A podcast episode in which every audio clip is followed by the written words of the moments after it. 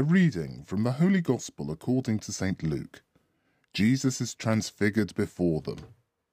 Jesus took with him Peter and John and James and went up the mountain to pray. As he prayed, the aspect of his face was changed, and his clothing became brilliant as lightning. Suddenly, there were two men there talking to him. They were Moses and Elijah appearing in glory, and they were speaking of his passing, which he was to accomplish in Jerusalem. Peter and his companions were heavy with sleep, but they kept awake and saw his glory and the two men standing with him.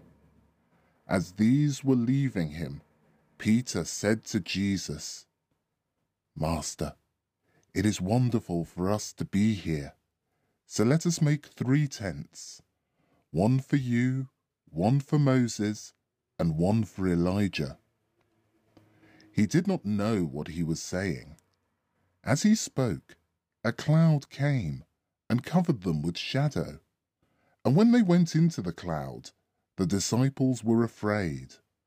And a voice came from the cloud, saying, This is my Son, the chosen one. Listen to him.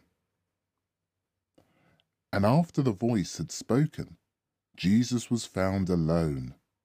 The disciples kept silence, and, at that time, told no one what they had seen. The Gospel of the Lord.